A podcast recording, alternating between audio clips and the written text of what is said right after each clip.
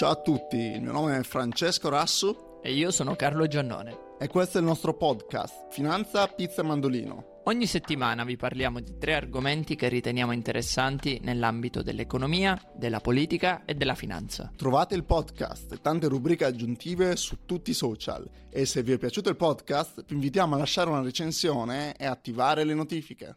Carlo, di che argomenti parleremo oggi? Ormai stiamo selezionando bene gli argomenti perché abbiamo scoperto di essere ascoltati anche ai vertici della Banca d'Italia, quindi oggi puntata diciamo squisitamente italiana o quasi.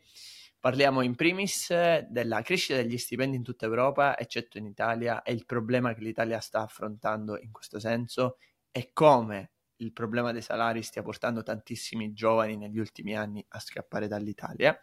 Ci spostiamo poi sul recente accordo tra l'Italia e l'Albania per il, lo smistamento dei migranti e in ultimo parliamo sempre dell'Italia che ha multato in modo molto duro Airbnb e che sta cercando di regolare gli affitti brevi e tutti quelli che sono gli affitti fatti tramite Airbnb. Ma Fra, ti direi subito di iniziare dal primo argomento, ovvero che cosa sta succedendo in Italia con gli stipendi ed è un qualcosa che succede ora o un processo prolungato e che dura da tempo? Beh, ciò che sta succedendo è abbastanza chiaro a tutti, ovvero la crescita degli stipendi in Italia è a zero, come tutti noi sappiamo, ma adesso abbiamo un po' di dati per dare una fonte alla nostra percezione. Cosa sta succedendo? Il reddito reale del, delle famiglie pro capite nell'area OXE è cresciuto per il quarto trimestre consecutivo aumentando dello 0,5% nel secondo trimestre del 2023. Invece, per i paesi del G7, tutti sono cresciuti, tranne un paese, l'Italia, che ha dimostrato ancora una volta che eh, il reddito dei propri cittadini non, non, riesce a crescere sopra l'inflazione e rimane completamente stabile nonostante l'inflazione galoppante.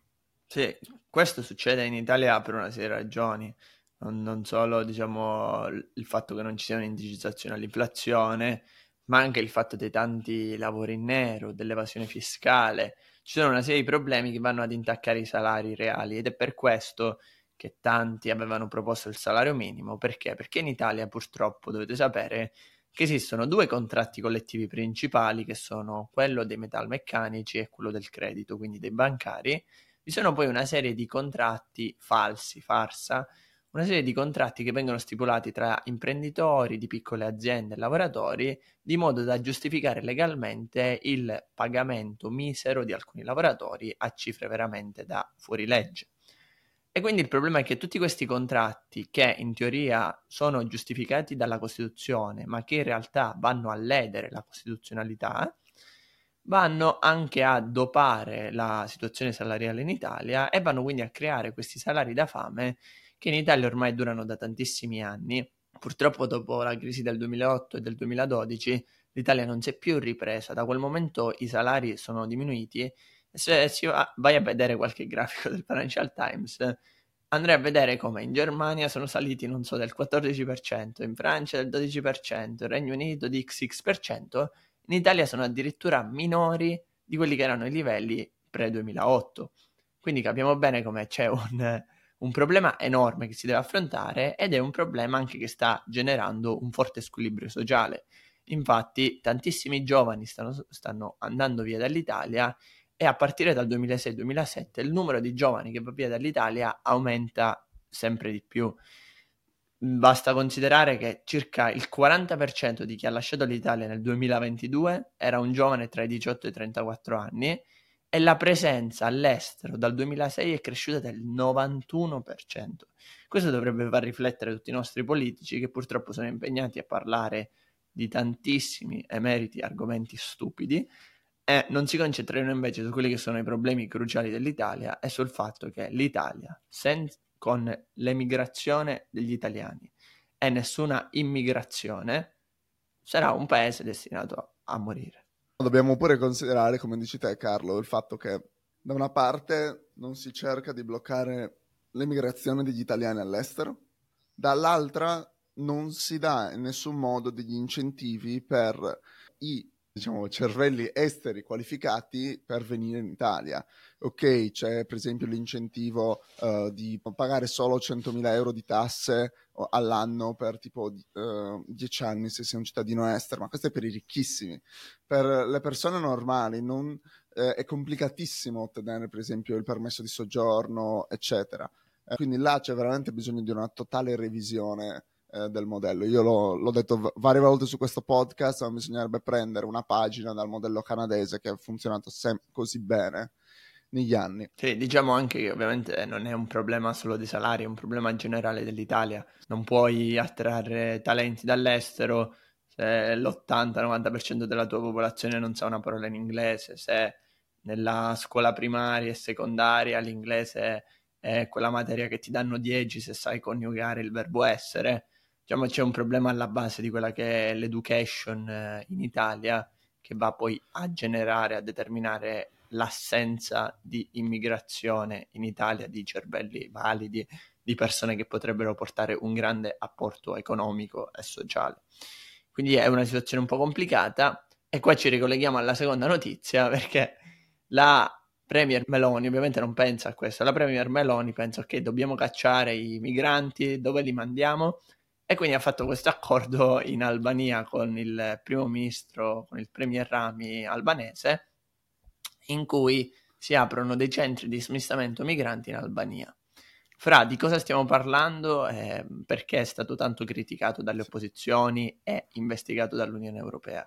Cosa stiamo parlando? Negli episodi precedenti eh, abbiamo parlato eh, su come Cottarelli aveva proposto il modello australiano per l'emigrazione ovvero di avere un centro di smistamento in un paese estero uh, dei migranti per poi essere rimpatriati nel loro rispettivo paese. La Meloni ha apprezzato molto quest- uh, questa opinione, deve essere, uh, perché è esattamente quello che ha fatto. Cosa sta facendo? La Meloni ha siglato un accordo con il primo ministro albanese per avere un centro di smistamento in Albania per i migranti con una capienza fino a 36.000 persone l'anno. L'idea è di gestire meglio il flusso dei migranti salvati in mare, accelerando le procedure per asilo o rimpatri. Questo è letteralmente preso dal modello uh, australiano in tutto e per tutto. Chiaramente qua secondo me ci sono sia pro che cons. Diciamo, da una parte, chiaramente se pensiamo ai pro, se sei una persona che si vuole trasferire in Italia tramite diciamo, una nave, eccetera, quindi in maniera legale, rende la cosa meno, meno appetitosa, chiaramente, eh, molto meno attraente. Poi ha ottimi fini elettorali, la Meloni fa qualcosa di diverso dagli altri e forse può pure avere mm, un effetto pratico su, sul numero di migranti che arrivano in Italia, ma credo che 36.000 eh, non sia così significativo. Mentre nei cons, chiaramente, se ci pensiamo un attimino, dal punto di vista dei diritti umani, spostare la gente così come che fossero uh, delle merci, non credo che sia particolarmente apprezzato dall'Unione Europea. Poi il fatto che l'Albania non è neanche nell'Unione Europea, uh, quindi la sta portando in un paese terzo, non nell'Unione Europea, per evitare che poi possano entrare nell'Unione Europea, ha ovvie uh, conseguenze. Quindi Carlo, in generale, tu cosa ne pensi di questa riforma? Sì, no, eh, allora io credo che l'im- la- l'immigrazione sia uno de- dei principali argomenti da affrontare nel contesto italiano. Come abbiamo detto, appunto, l'immigrazione dovrebbe essere gestita in modo intelligente, attraendo i cervelli in fuga, attraendo tante persone valide che scappano dai paesi medio orientali, dall'Africa, dall'Asia, dall'America Latina e cercando di regolare quella che invece è l'immigrazione clandestina con pugno duro, ma allo stesso tempo con umanità. La cosa che è stata fatta dalla Meloni ha sollevato sì questioni nell'Unione Europea, ma è stata paragonata anche da alcuni a quello che è stato fatto dalla Gran Bretagna, che ha aperto dei centri di smistamento in Ruanda, nonché su delle navi container, il che è molto triste e che è stato ovviamente etichettata come pratica disumana e a tratti illegale. Quello che ha fatto l'Italia non è assolutamente questo. L'Albania non è un paese dell'Unione Europea, ma è un paese che sta cercando di aderire, che vuole entrare nell'Unione Europea. E quindi l'idea è semplicemente che l'Italia continuerà a controllare questi centri, quindi ad avere un, un forte potere di supervisione, però diciamo, l'Italia è consapevole del fatto che le strutture ricettive non, non siano eh, adatte, sufficienti, e quindi ha deciso di, diciamo, di, di, cercare altre soluzioni. Da un lato, diciamo, dico brava la Meloni, nel senso che almeno sta cercando di, di trovare delle soluzioni, dall'altro però in realtà il governo Meloni, che ci tengo a dire è un governo disastroso finora su tutti i fronti, è stato disastroso anche sulla gestione dei migranti perché ogni due mesi va al telegiornale dicendo che hanno ottenuto grandi vittorie dall'Unione Europea sul tema dei migranti. In realtà le migrazioni stanno aumentando in modo massiccio e la situazione non migliorerà affatto perché con il cambiamento climatico che andrà a colpire specialmente i paesi dell'Africa sahariana e subsahariana, posso assicurarvi che il numero di migranti che inizierà ad arrivare in Italia nei prossimi 10-15 anni aumenterà esponenzialmente. Quindi, diciamo, è una situazione intricata, una situazione in cui l'Italia è sola perché l'Unione Europea si è dimostrata completamente inadatta a gestire il problema migratorio. Francia e Germania hanno i loro problemi migratori e non stanno certo a dare sussistenza all'Italia. E quindi l'Italia sta cercando di trovare soluzioni in modo disperato, senza capire che la soluzione non è smistare, cacciare, mandare, eccetera. La soluzione è integrare, perché se non integri queste persone non concluderai mai niente, la, il tuo paese diventerà sempre più povero, ci sarà più delinquenza, ci sarà più marginalizzazione e l'Italia peggiorerà ancora di più di quello che è già. E basta. Il governo Meloni però, e qui ci colleghiamo alla terza notizia, è anche impegnato, e questo è un tema molto importante e prioritario, a distruggere tutti quelli che sono i eh, player privati nell'economia come Uber o come Airbnb. Fra, che cosa è successo con Airbnb a questo giro? Quello che è successo è semplice. Airbnb ha visto sequestrarsi 779 milioni di euro per il mancato pagamento della cedolare secca per gli affitti brevi, eh, su ordine del GIP di Milano. Ma perché tutto ciò? qual è il, l'arrosto dietro tutto ciò.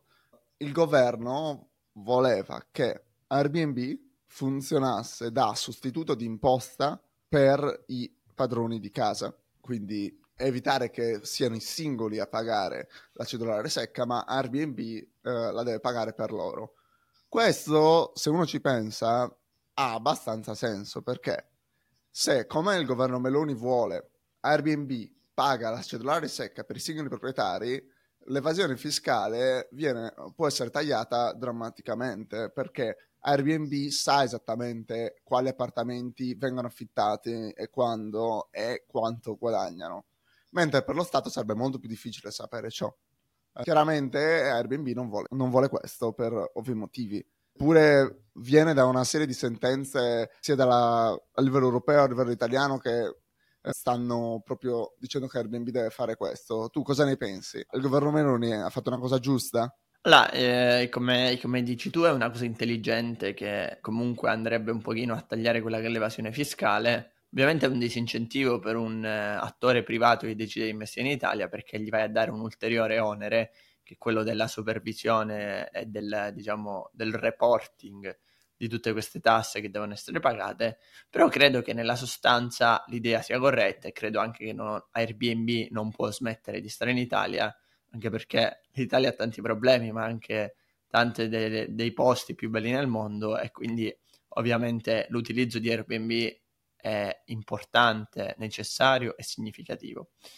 Dall'altra parte il governo Meloni sta cercando anche al solito di accontentare quelle che sono le lobby degli hotel e di altri, diciamo, stabilimenti particolari.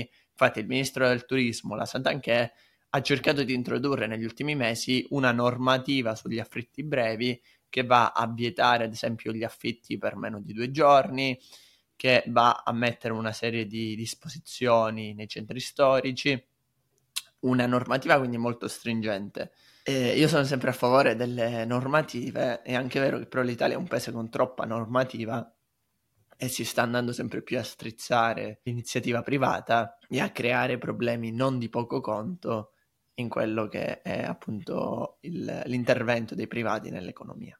D'accordissimo, però da questo punto di vista secondo me il governo sta facendo una cosa che ha molto senso, proprio perché Airbnb non, non ha scelta, non uscirà dall'Italia, porta troppi soldi. Quindi paga le tasse e basta. E detto ciò, sì, eh, monopoli, eccetera, però adesso il monopolio che sta caro a tanti di noi, ovvero quello dei tassisti, non viene toccato in nessun modo. Per esempio, di recente, per risolvere il problema della mancanza di tassisti, cosa hanno fatto? Hanno esteso delle licenze alle persone che ne hanno già una. Quindi così i tassisti possono dare licenze ai loro amici tassisti, per esempio. Che uh, bello. Di riforma. Che bella la mafia, Johnny, che bella. Va bene, vi salutiamo, vi ringraziamo come sempre per averci ascoltato, seguiteci su tutti i social, commentate, fateci sapere anche gli argomenti che vorreste presenti nel nostro podcast.